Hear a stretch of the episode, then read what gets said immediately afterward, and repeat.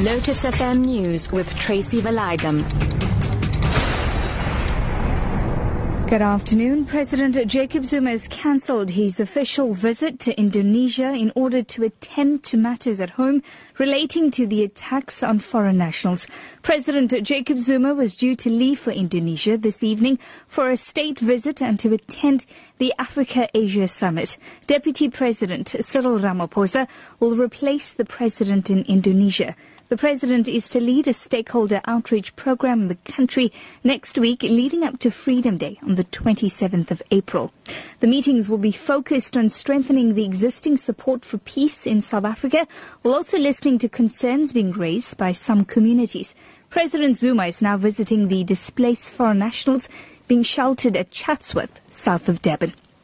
Zimbabwe President Robert Mugabe has expressed his shock and disgust at the xenophobic attacks in South Africa. In his first public reaction to the violence, Mugabe was addressing crowds gathered in Harare for official celebrations of Zimbabwe's 35th independence anniversary.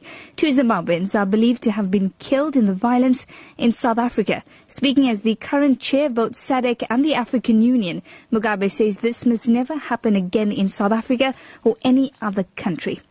Foreign nationals attending a prayer against xenophobia have called for an end to the current wave of violent attacks. The Stop Xenophobia prayer seminar held at Yeoville in Johannesburg was attended by representatives from migration organizations, politicians and government officials.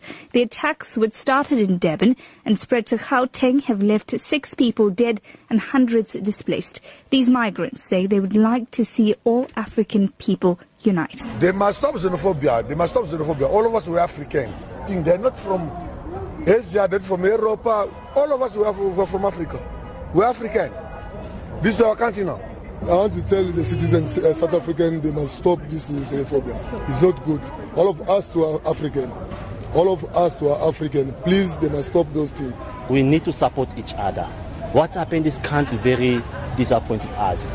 Shifting focus this afternoon, Cape Town Mayor Patricia de Lille has been elected as the new DA provincial leader in the Western Cape. She was contesting the opposition with MPL Lennit Max at the party's provincial congress in Cape Town. More than a thousand voting delegates attended the congress earlier today. DA parliamentary leader Mmusi Maimane announced that he would stand for the position of the party's national leader at its congress next month. Afghan President Ashraf Ghani has condemned a suicide bomb attack that at least killed 33 people and injured more than 100 in the eastern city of Jalalabad. Ghani described the blast as cowardly act of terror. It's the worst suicide attack this year and targeted a bank where government workers were collecting their salaries. The Islamic State group in Afghanistan had said it carried out the attack. The Afghan parliamentary speaker Abdul Rauf Ibrahimi spoke after the attack. I condemn this cowardly and treacherous act by the enemies of peace and stability of Afghanistan in the strongest terms.